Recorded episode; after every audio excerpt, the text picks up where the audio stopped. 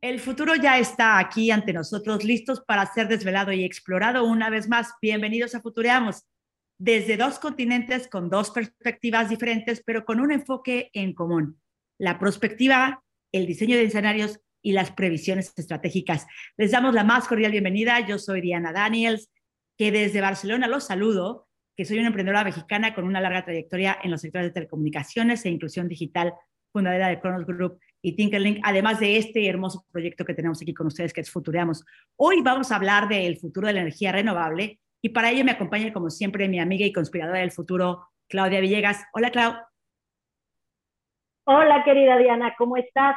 Desde la Ciudad de México me da muchísimo gusto saludarte en esta nueva emisión de Futuriamos, que como bien adelantas, querida Diana, vamos a hablar de la energía renovable. En medio de la transición energética y en medio del clima que estamos viviendo histórico en muchas partes del mundo, acá en la Ciudad de México, Diana, nos estamos derritiendo. Hay un cambio climático ya que se está sintiendo y para ello, bueno, me presento antes, soy periodista, soy emprendedora acá en la Ciudad de México en temas de licencia social, gestión social, periodismo. Y en esta ocasión, querida Diana, vamos a platicar con un invitado de lujo que conoce mucho sobre energías renovables. Vamos a hablar con Andrés Friedman, un alto ejecutivo corporativo. Él es un empresario con una sólida experiencia de dos décadas en gestión general, adquisiciones y desarrollo de negocios internacionales. Ha pasado por, por Bombardier, que es un gigante en temas de transporte, trabajó asesorando a startups hasta que decidió cofundar su propia empresa, Solfium, una corporación canadiense enfocada en América Latina que provee energía solar, que para muchos, Diana, es la energía más verde, distribuida para los hogares y empresas. Bienvenido, Andrés, y gracias por platicarnos sobre esto que es tan importante en estos momentos. Muchas gracias, Claudia Diana, por la invitación. Un gusto estar con ustedes y con toda su, audiencia.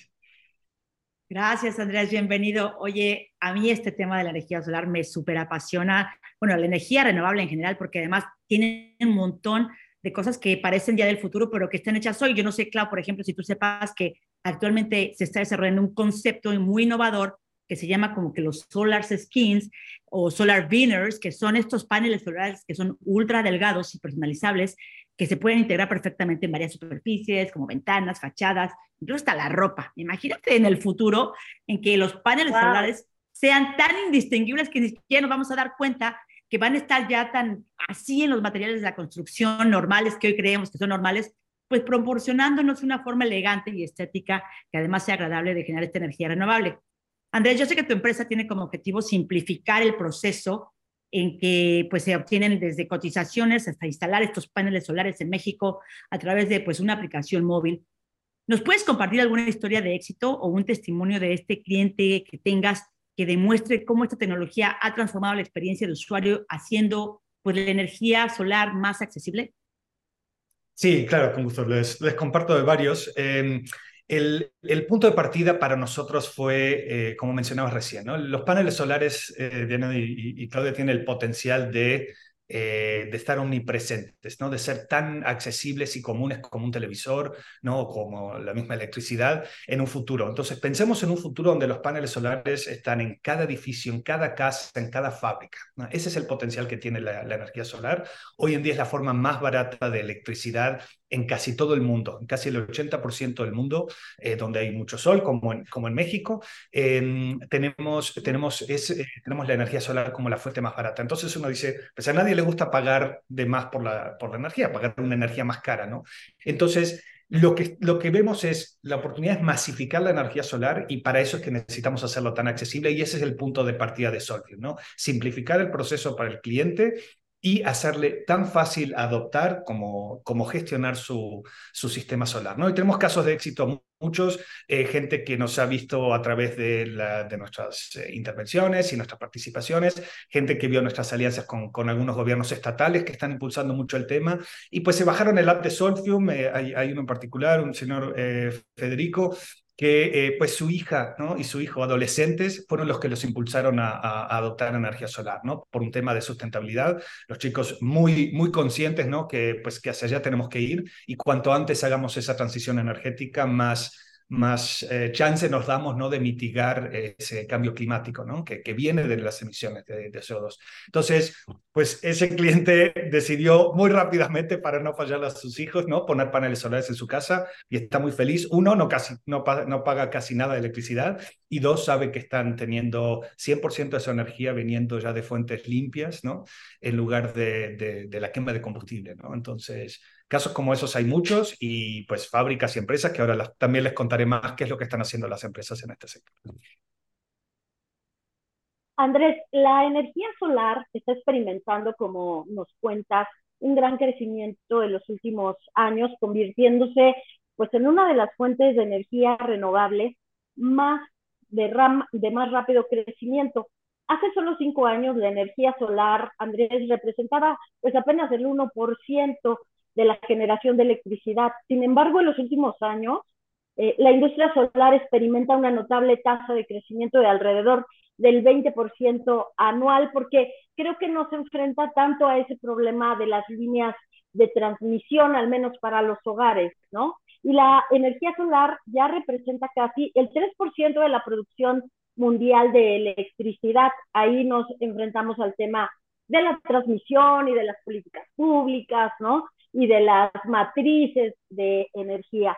Esta asombrosa oleada demuestra el inmenso potencial y el rápido crecimiento, pero como emprendedor en este espacio, ¿qué tendencias disruptivas ves para revolucionar esta industria en los próximos 10 años? Ya Diana te decía que vamos a tener eh, paneles solares en cualquier parte, en algunas regiones pobres los niños cargan sus mochilas con una, eh, con una lamparita que se puede cargar en la noche para que ellos puedan tener luz en sus casas, casas muy pobres, pero ¿qué tendencias ves en los próximos 10 años?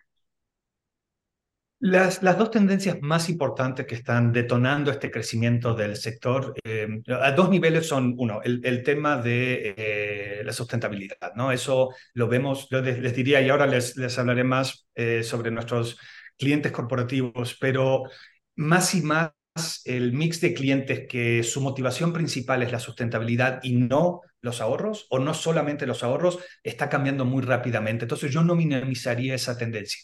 Hay cada vez más una concientización de que no podemos seguir con la matriz energética que tenemos actualmente y que no podemos dejar que esa transición se dé, digamos, orgánicamente, naturalmente, que tenemos que realmente empujar para que esa transición se dé rápido. Y hago un Paréntesis, eh, en varios países europeos ya, por ejemplo, ya es por ley, eh, los nuevos edificios tienen que venir con paneles solares, ¿no? En Francia, en Alemania, en Francia salió hace, si recuerdo bien, un par de meses también una disposición que, que, que, tuvo, que hizo mucho ruido, de que ahora los estacionamientos grandes, ¿no? De centros comerciales, ¿no? Malls, etcétera, tienen que ya tener carports, ¿no? Que son básicamente estacionamientos, techar básicamente los estacionamientos con estructuras con paneles solares. Entonces, la, la, la convicción es que sí naturalmente por los ahorros económicos esa transición se daría, pero no podemos dejar que eso tome ¿no? 10, 20, 50 años como, como se darían las curvas de adopción de otras tecnologías. ¿no? Entonces, eso, eso por un lado. Eh, específicamente, volviendo a tu pregunta, ¿cuáles son las tendencias que están, eh, digamos, disparando ese crecimiento acelerado? Es la reducción en los costos. ¿No? Los paneles solares se han reducido en costo de, de fabricación y, y, en consecuencia de venta al público en más de un 90% en los últimos 10 años. ¿no? Entonces, algo que antes sí. era completamente no muy inaccesible y por eso es que el, el, el, desarrollo de la industria se ha dado así. Piensen que eh, los países que más detonaron a esa demanda fue Alemania, eh, de los primeros, que más incentivos, donde más incentivos subieron para que la gente adoptara paneles solares, sabiendo que lo que teníamos que romper es ese huevo y la gallina, ¿no? Para que el precio sea accesible, tiene que haber producción a escala. Para que haya producción a escala, tiene que haber mucha demanda. Pero si el precio es alto, no hay mucha demanda. Entonces, para romper ese ciclo y empezar, digamos, ese círculo virtuoso, es que eh, casi que, no sé si fue con coordinación explícita, pero creo que naturalmente se dio. En Europa se empezó a estimular mucho a través de subsidios, ¿no? que la gente pusiera paneles solares y en consecuencia la oferta empezó a aumentar, empezó a haber más producción, tanto en Europa como en China, que quizás sepan que hoy en día sí es donde se fabrica la mayor parte de componentes de, sistemas solares. Entonces, ese crecimiento de demanda y crecimiento de oferta hizo que los precios bajaran y nuevamente se vuelve un círculo virtuoso que hizo que los precios bajen significativamente. Hoy en día estamos en un punto similar, pero digamos ocho años atrás quizás, en el tema de las baterías. Entonces, nuevamente, entre la demanda por autos eléctricos y, también para sistemas aislados o híbridos ¿no? solares, la, demanda de baterías eh, está aumentando muchísimo y eso está haciendo, a pesar de que siempre hay, hay retos en escalar la producción de componentes así eh, complejos, eh, está haciendo que los precios también bajen significativamente si sigue esa tendencia, es eso lo que nos permite vislumbrar en un futuro eh, eh, una accesibilidad tanto, tanto mayor, ¿no? Y que se vuelvan, como decíamos al principio, eh, omnipresentes estos, estos componentes. Y qué interesante, Andrés, porque de hecho, por ejemplo, yo que vivo aquí en Barcelona, veo que la implementación, yo no sé si tú sabías, pero aquí en España hubo lo que se le llamaba el impuesto al sol, que en el pasado, los gobiernos anteriores habían puesto pues un impuesto a los paneles solares, o sea, era como de locos. Ya, por supuesto, ese impuesto ya, ya no funciona, ya no sirve. Y en lugares como en Italia, eh, por ejemplo, el gobierno ha dado un kickback, una especie como de, de, rebate, ¿no? De que si tú pones tu panel solar, te, te damos casi que hasta un 10% más en, eh, para que puedas hacer más cosas como empresas y todo esto. Me parece esto fabuloso. Yo creo que este eh, precio eh, que del que has hablado, ¿no? Que se ha desplomado pues en un asombroso 90%, pues es súper notable y, todo esto yo creo que también se atribuye a estos avances tecnológicos. Pero a mí hay algo que me preocupa, ¿no? Y es, eh, yo soy de la opinión que para que los negocios sustentables sean de largo plazo y tengan éxito, tienen que ser redituables. Y mi pregunta es, ¿seguirá habiendo negocio en en la producción de paneles solares con ese desplome de precio tan, tan grande. Yo vengo de la industria de telecomunicaciones, en donde ha sido súper difícil para las empresas de telecomunicaciones hacer dinero con un desplome de los precios de Internet, por ejemplo, ¿no? O de llamadas de, internacionales de larga distancia. Ya nadie utiliza el teléfono porque no hace sentido. Entonces, toda la infraestructura, pues es una carga importante de costo en donde el willing to pay del customer, del usuario, pues no está ahí, la gente ya no quiere pagar dinero por Internet. Llegará el momento en el que a lo mejor la gente ya no quiera pagar dinero por la energía solar o por los paneles o por... Entonces, si ya no van a hacer dinero, ¿cómo va a ser eso sustentable para las empresas? ¿Qué va a pasar en el 2040? ¿Cuánto nos va a costar eh, la energía renovable en el 2040 y seguirá siendo negocio para las empresas como la tuya o las otras que vengan eh, para poder seguir haciendo negocio en los próximos 20 años? Sí, muy, muy interesante tu pregunta, Diana. Creo que una analogía que podríamos usar es la de los autos. Em, la industria automotriz eh, también es extremadamente competitiva y por más que uno piensa desde un auto de media gama eh, y, y, mismo de alta gama, los márgenes son extremadamente reducidos. Entonces, ¿qué ha pasado en esa industria? Consolidación, ¿no? Hoy pensamos en todas las marcas que miramos y la mitad de las marcas decimos, ah, no, pero ya no es esta empresa que lo fabrica, ¿no? Es todo, al final de cuentas, los top five o los top ten son dueños de todas las marcas de autos del mundo, ¿no? ¿Y qué es lo que le permite a estas empresas seguir haciendo dinero? Es uno, la escala y el volumen, en consecuencia, la consolidación, ¿no? Y dos, el seguir innovando.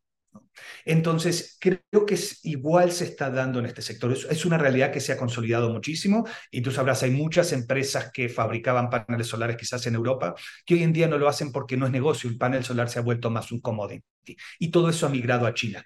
Pero las grandes marcas o las grandes fábricas en, en China sí hacen margen, pero tienen un volumen muy alto. ¿no? Y entonces ahí se vuelve muy importante el poder diferenciar una marca buena y una marca mala o no tan buena, ¿verdad? Y esa es parte de nosotros lo que hacemos para el cliente final, es el poder traerle una solución integral, ¿no? Donde tenemos alianzas con fabricantes como del, digamos, del ranking que oficialmente en la industria es Bloomberg, que lo hace, se llama la, la, camada Tier 1, donde están las marcas top, que no solo son de buena calidad, sino que además tienen la solidez financiera para respetarle una garantía a un cliente. Estas marcas, estos paneles tienen garantía 25 años, en teoría lo que uno quiere es tener una empresa que va a estar ahí los 25 años en caso de que eh, hubiera que necesitar esa, ejercer esa garantía. ¿no? Andrés, pero a mí ahora lo que me dices me preocupa un poco más, porque entonces, ¿qué peligro? Eh, nos, nos puede pasar en el futuro, entonces, esta dependencia de China en, en, la producción de paneles solares, lo que nos sucede hoy en la dependencia de los chips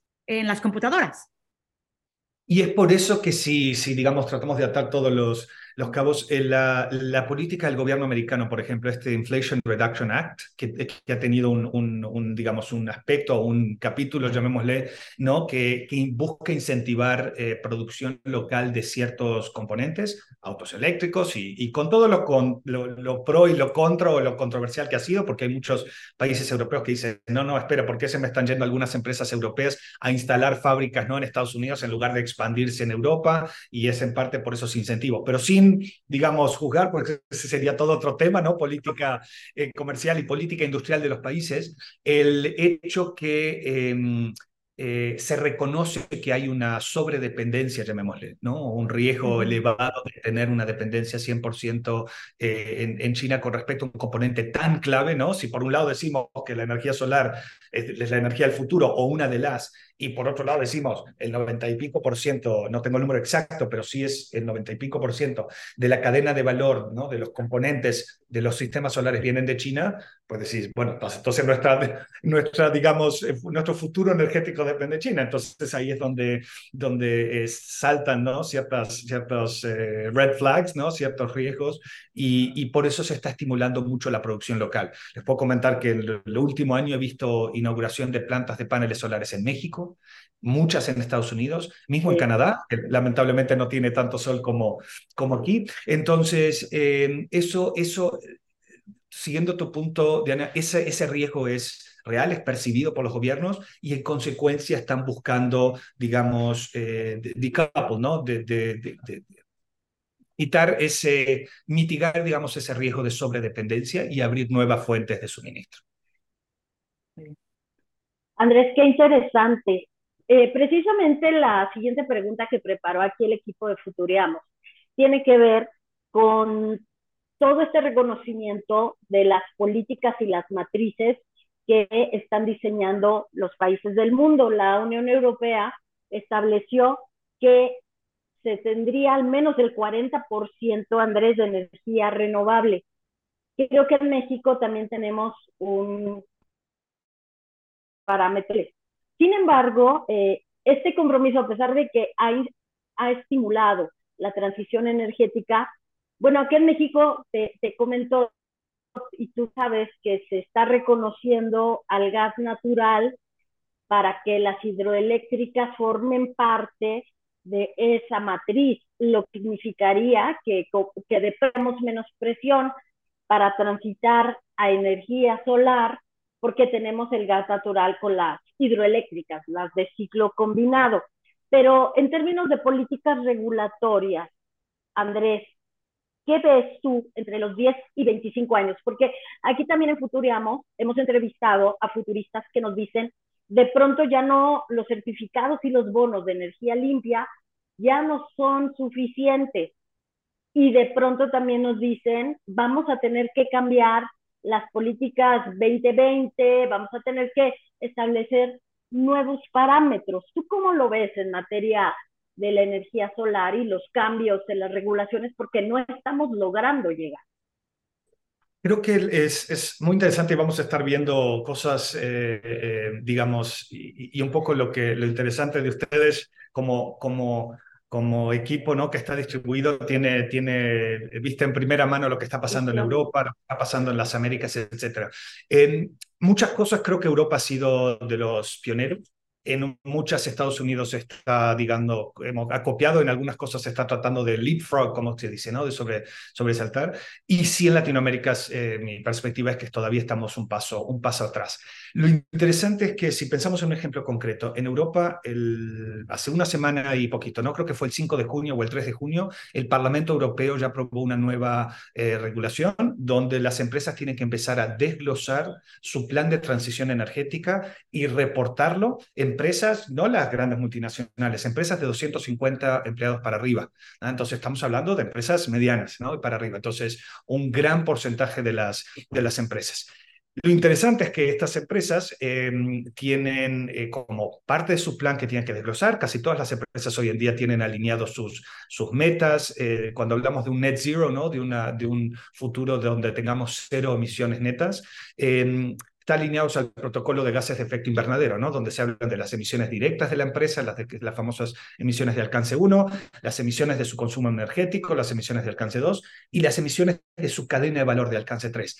Es ahí donde las empresas, y les puedo dar un ejemplo concreto, nosotros estamos trabajando con una empresa muy grande, Fortune 50, de refrescos y, productos de consumo masivo, donde pues están ayudando a sus comercios, sus tienditas, etcétera, a poner también paneles solares. ¿Por qué? Porque es parte de esa estrategia de descarbonización de la empresa. La empresa no es solo lo que pasa dentro de sus cuatro paredes, tiene que impulsar y, llevar y acompañar, ¿no? Eh, aunque sea de la mano si es necesario, a todos esos eslabones de la cadena de valor, sus proveedores, sus distribuidores, etcétera, etcétera, ¿no? Entonces, cuando hablamos de cero neto de una empresa, es toda la huella de carbono de la empresa. Entonces, mismo las empresas chiquitas, los comercios, ¿no? Las microempresas, están, digamos, sujetas, ¿no? Eh, no quizás por una ley del gobierno, sino por su cliente principal, ¿no? A, eh, eh, a, tomar cartas en este asunto e impulsar una transición energética. Entonces, la dirección del viaje, como dicen en inglés, ¿no? direction of travel está claro. Los gobiernos están buscando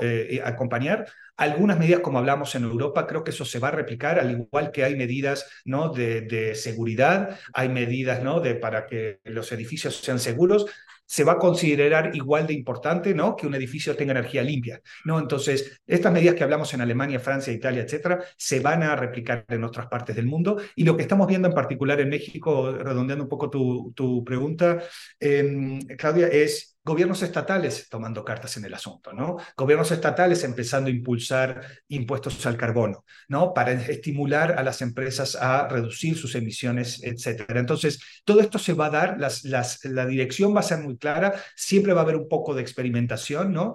Eh, con mercados de carbono o más impuestos, etcétera, pero van a haber más cada vez reglamentaciones e incentivos para que las empresas, las casas, los, los, las instituciones, etcétera, pongan energías limpias en lugar de consumir energías más tradicionales. Interesante, Andrés, porque mira, yo creo que todos estos conceptos de, de, de, nueva generación, de nuevas energías, es interesantísimo. De hecho, el, el, concepto de generación de energía descentralizada y redes inteligentes creo que ha cobrado una fuerza brutal en los últimos años. Y a mí me encantaría saber tu perspectiva sobre estas tecnologías, cómo van a dar forma al futuro de la distribución de energía solar y cómo va a ser la integración de las actuales redes eléctricas existentes. ¿Qué va a pasar?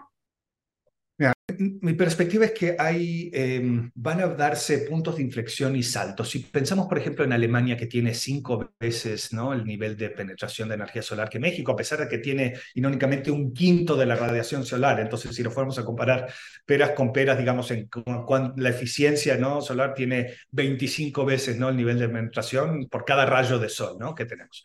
Eh, el cuando uno llega a un nivel de penetración como tiene Alemania en muchas redes energéticas, ahí ese componente solar se vuelve tan grande que sí se vuelve muy relevante, como decíamos, ¿no?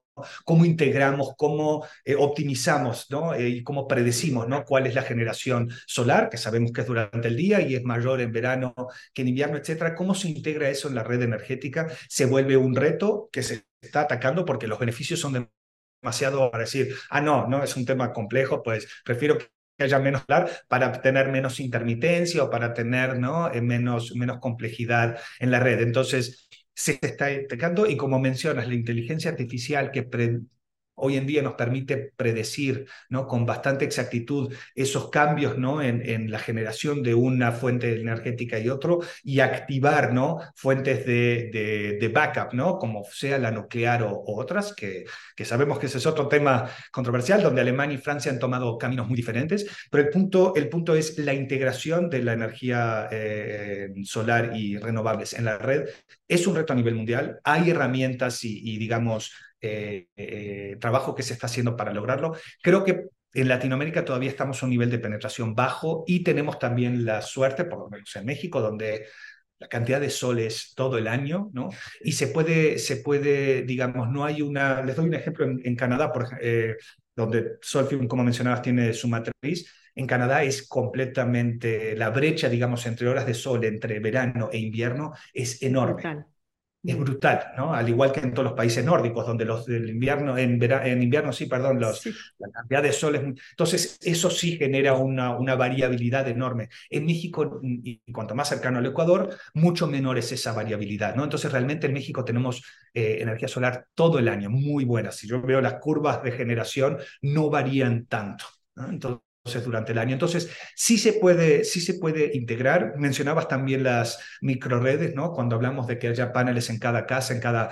en cada techo, hay, hay em, lugares donde una fábrica que consuma mucho, por ejemplo, quizás no tiene suficiente eh, espacio en su techo para tener la cantidad de paneles que necesitaría para tener su, su consumo total. Entonces, tener granjas solares, parques solares o, o integrarse una microred ¿no? en una colonia se vuelve muy ventajoso. Para que eso no tenga una carga sobre la red, necesitamos tener baterías también, ¿no? Que la red no sea eh, no sea la batería solamente del sistema, ¿no? Entonces sí hay mucho que se está desarrollando en el sector, pero, pero que vamos en esa dirección no hay ninguna duda, ¿no? Muy bien. Andrés, la, Andrés, la siguiente pregunta que nos gustaría plantearte es en los próximos 25 años, ¿cómo se va a transformar nuestra vida cotidiana? Pensemos un poco en los supersónicos o pensemos un poco en Altos Huxley o eh, de Spielberg. ¿Cómo, ¿Cómo te imaginas que va a cambiar nuestra vida a partir de la energía solar, Andrés? Creo que voy a ignorar todo el tema de la inteligencia artificial porque no, no soy un experto en el tema y eso es, es obviamente algo que se está hablando mucho y, y, bueno, hay debates fascinantes al respecto, ¿no? En temas de energía, puntualmente, creo que em, es un poco alguno de los ejemplos que, que, mencionaba Diana, ¿no? Se va a volver tan omnipresente, ¿no? Hablábamos de las mochilas solares, ¿no? Mismo nosotros en nuestra oficina nueva de Solfium, donde nos acabamos de, de mudar, como les comentaba el, el, viernes, también vamos a tener, ¿no? Una estación para cargar el celular, ¿no? Alimentado con un, con un panel, ¿no? Sobre, sobre la ventana, ¿no? Entonces se va a volver, sí, solar, un panel solar, entonces se va a volver tan común, hablamos de que en los edificios nuevos ya se puedan implementar de forma económica ¿no? o eficiente nuevas eh, láminas, nuevas tecnologías, hay uno que se llama perovskite, que es, también es una, es una lámina ¿no? Eh, que, donde no necesitas realmente la estructura del, del panel, entonces Creo que va a haber, el panel es la forma más, digamos, económica, accesible, ¿no? El panel solar tradicional, ¿no? De eh, generar electricidad. Entonces, creo que va a haber, eh, los paneles solares van a estar en todos los techos, eso no tengo ninguna duda, pero algunas de estas nuevas tecnologías, por ejemplo, en ventanas, en, hasta el mismo en un auto. Piense que el auto no puede tener, y, ya los hay, prototipos y diferentes experimentos, que el auto tenga la lámina para que el auto también eh, tenga por lo menos un porcentaje de su carga de la batería venga, venga, del, del eh, ¿no? venga del sol, ¿no? en lugar de tener que todas las noches cargar el auto eléctrico ¿no? en su, con su enchufe. Entonces piense que quizás lugar de que la gente va a querer tener su auto estacionado a la sombra, lo va a querer tener estacionado al sol, ¿no? Para que se cargue la, la batería. Entonces, eso, esa dinámica va, va a cambiar. Eh, pero creo que eh, eso es lo que, lo que va a ser fascinante de, de, ver, es cómo se va a volver tan omnipresente la energía solar, ¿no? Es algo que, por un lado, lo pensamos y si está ahí, ¿no? Por de miles y millones de años, ¿no? Y es en, en, en cuestión de nada, si lo miramos eh, a nivel en cuanto a la historia de la humanidad, en 40 años, ¿no? Desde que se empezaron el primer experimento de, de, de, poder transformar, ¿no? La, la, fotovoltaica en energía eléctrica a, a, donde podemos estar en los próximos 20 años es completamente fascinante ver cómo realmente van a estar las herramientas para que sea completamente omnipresente, ¿no? Y si uno se va a acampar, ¿no? Va a tener su, su energía eléctrica ahí, entonces no vas a estar completamente off-grid, va a ser algo completamente omnipresente. Esto me encanta porque nos, nos ponemos realmente a futurear, ¿no? Estamos en este punto en el, en el que eh, queremos hacer esta gimnasia, ¿no? Contigo, de pensar en cómo se va a ver el futuro. Por eso me encantaba, como te decía Claudia, un poco en el que pensemos en los Jetsons o supersónicos, les decíamos en México, o en los, um, en, o en Aldous Huxley, o en, en, estas novelas del futuro completamente que a veces parecen eh, distópicas, ¿no? Entonces, creo que eh, me encanta esta parte en donde llegamos ahora en, en, el podcast, Andrés, porque te vamos a pedir que pensemos ya en el 2050, no lo que viene ahora que ya están en 5 o 10 años ni en 20. Vámonos al 2050 y quiero que nos des una respuesta, ojalá de, de una sola palabra, en la que eh, pues podamos pensar cómo vamos a vivir en el 2050 en relación a la energía. ¿Te parece? Vale, intentamos. Vamos, vamos a empezar. Entonces, em, la principal fuente de electricidad en los hogares para el 2050, ¿cuál será, Andrés? Solar. Esa es fácil. Esa es muy fácil. Claudia, vas tú.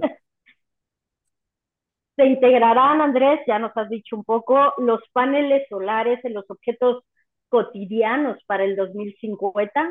Sí, 100%. Muy bien. la eh, um, tecnología es modular y nos va a permitir desde objetos chiquitos hasta grandes, 100%. Perfecto. Oye, ¿y cuál va a ser eh, la energía que reemplazará por completo a los combustibles fósiles? Es más, no, la pregunta es, ¿habrá energía de combustibles fósiles en el 2050? Buena pregunta. Quizás algunos. Em, quizás todavía haya gas natural, que es ese, eh, ese combustible fósil de transición, ¿no? De, emisiones más bajas y todo. Eh, quiero pensar que para el 2050 no, mismo empresas de energía eh, ya están haciendo sus compromisos hacia el cero neto. Entonces, yo diría para el 2050, em, si seguimos en la trayectoria que vamos, vamos a estar en una matriz energética sin combustibles fósiles, con hidrógeno verde, por ejemplo, ¿no? Hidrógeno... ¿Y, nos aventamos a dar un porcentaje de producción en de los em, fósiles versus la, la renovable o, solar? Obviamente, mi, mi, opinión, yo creo que los combustibles fósiles van a ser completamente minoría, ¿no? En casos muy puntuales, eh, animo a decir quizás 20%. Muy bien. Y la siguiente pregunta, Andrés, ¿la energía solar nos permitirá lograr la independencia energética mundial para 2050? Es decir, ya no veremos un, conflicto por el petróleo, no veremos un conflicto por el gas natural, no veremos un conflicto por el carbón, no sé. Eh, tendremos un mundo en el 2050 más tranquilo, más en paz, más generando su energía de una manera sustentable, amigable, pacífica?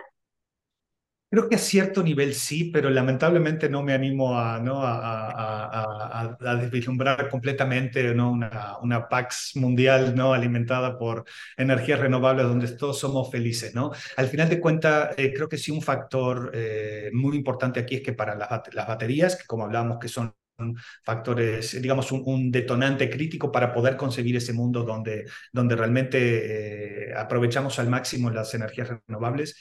Eh, hay todavía materiales eh, muy, muy, muy rare earths, le dicen en inglés, ¿no? Materiales raros, ¿no? Donde todavía hay muchos en China y hay en otras partes del mundo, donde todavía no hemos resuelto, ¿no? Cómo vamos a llegar a una escala grande y, la innovación tecnológica también, como en todo, ¿no? reemplaza muchos de esos pero sí van a haber retos geopolíticos en este nuevo, en nuestro, este nuevo mundo por esos materiales críticos, ¿no? litio y otros, que, que sí van a, van a cambiar un poco quién va a tener más ¿no? ¿Quién va a ser la Arabia Saudita ¿no? de, de, ese nuevo mundo? Eh, va a ser complejo. No, no quiero minimizar, ¿Y, ¿no? ¿Y, y, cuáles serán los países que van a reemplazar las Arabias Sauditas, Venezuela de en los días de hoy en la producción energética para el 2050? ¿Qué países serán? Em, China definitivamente es uno de ellos porque tiene muchos de esos, de esos rare earths. Hay otros países asiáticos, Japón y otros países, digamos, eh, más, eh, más eh, cercanos, digamos, a la órbita del mundo occidental, por llamarlo de una forma. Em, Chile, por ejemplo, tiene mucho y, México tiene también potencial en cuanto a nivel hidrógeno, ¿no? Y, y hay mucho también, mucha discusión sobre cómo, quiénes van a ser las potencias a nivel de hidrógeno verde. Entonces, creo que va, a haber un mix, pero no, no veo que ni Europa ni, ni, Oriente Medio. Ni Oriente, eh, Oriente Medio va a ser un mix interesante, pero no, no va a ser, no va a tener el peso geopolítico que tiene ahora y creo que muchos de esos países lo han reconocido, por eso los Emiratos Árabes, todos están invirtiendo tanto, uno en energías renovables y dos en diversificar sus economías, porque creo que ya tienen muy claro que eh, que tienen, digamos, los días contados en ese sentido, por más que quizás son más días de los que algunos quisieran, eh, sí a corto plazo tienen mucho peso. Pensamos que Arabia Saudita en estos últimos años, dos años, a pesar de todos los temas que ha tenido de aislamiento político o diplomático, ¿no? Desde lo que pasó con, con Khashoggi, etcétera, eh, le está yendo muy bien. ¿Por qué? Porque los precios de los combustibles fósiles se han disparado, la guerra con Rusia, etcétera, etcétera. Entonces, van a ver, no va a ser una línea, digamos, lineal, valga la redundancia, va a ser, ¿no? Va a ser, no va a ser un camino eh, fácil, eh, pero sí va, se va a reconfigurar el mapa geopolítico en ese sentido, no hay ninguna duda, en mi opinión. Finalmente, Andrés, ¿tú crees que para el 2050 nosotros como usuarios finales del consumo de la energía eh, paguemos un precio diferenciado entre aquel que es hecho desde un fósil o, versus aquel que es hecho desde energía solar? ¿Habrá, habrá esa diferenciación de precio y, y cuál crees que sea el gap entre una y otra? Creo que hay dos tendencias interesantes y pensando a largo plazo. Eh, uno, eh, tecnológicamente, llamémosle, eh, hoy en día ya es más accesible, como decíamos, la energía solar que la energía de combustibles fósiles en gran parte del mundo, incluyendo, incluyendo México. En un futuro, ¿por qué creo que esa tendencia se va a agudizar? Y nuevamente, y pensando realmente la situación a largo plazo, que es un poco el, el, ¿no? No es pensando en que pueden haber subidas y bajadas en base a una guerra, se acentúa otra, otro conflicto, etcétera, etcétera, ¿no? Pero a largo plazo eh, creo que también el costo de financiar los proyectos, al final de cuentas, ¿no? Siempre hay una, una, una dinámica en un mercado de combustibles fósiles donde hay que explorar nuevos, nuevos eh, pozos, ¿no? O hay que mejorar eh, la extracción porque pues necesitamos sacar más combustible de un lugar. Todo eso eh, requiere financiamiento. Cada vez va a haber menos fondos ¿no? de inversión mm. que quieran financiar proyectos de combustibles fósiles y los que lo hagan lo van a hacer a tasas más altas. Eso ya se puede ver históricamente se ha, se ha cruzado ese punto donde eh, las tasas de interés, los bancos quieren financiar proyectos verdes, ¿no? los fondos de inversión quieren financiar proyectos eh, verdes y menos proyectos de combustibles fósiles. Esta hace también dos, tres meses fue el punto de cruce donde se empezaron por primera vez a financiar más proyectos solares que proyectos de combustibles fósiles. ¿no? Entonces, financieramente hablando, va a haber menos eh, recursos para invertir y esos van a tener un costo más alto. Entonces, eso van a agudizar aún más esa brecha y cada vez más ser más, más accesible la energía limpia y más costosa la energía eh, de combustibles fósiles. Por supuesto, todavía no tenemos la capacidad para, para llegar 100% a los combustibles renovables, por eso va a haber un mix y esa transición se va a ir dando y como hablamos, ¿no? El punto es, los gobiernos van a tratar de acelerar esa transición. Y las empresas. Wow, Andrés, muchísimas gracias por esta gran conversación. Nos quedamos con ganas de preguntarte sobre potencia, sobre pues todos los acuerdos en política pública para llevar la energía solar lo más rápido posible, pero seguramente en una nueva conversación de Futureamos podremos platicar contigo sobre lo que estás haciendo aquí en México y me imagino que en otras partes del mundo. Muchas gracias, Delite. Gracias por futurear sobre la energía solar. Ha sido un gran gusto. Muchas gracias por la invitación. Andrés, muchas gracias a ti que nos compartiste el día de hoy tus ideas, que nos permitiste estrechar esta materia gris para futurear hacia, hacia donde vamos en los próximos 5, 10 y 25 años. Y sobre todo agradecemos el tiempo de nuestros amigos y uh, escuchas el día de hoy que nos han permitido llegar hasta sus casas. Les recordamos y los invitamos a que nos sigan en nuestros canales de YouTube, Facebook, Instagram y TikTok. Nos pueden también escuchar a través de podcast de Spotify, Apple y Google. Los esperamos aquí en el futuro una vez más. Nos vemos en el futuro. Hasta pronto, Clau. Nos vemos. Bye. Un gusto.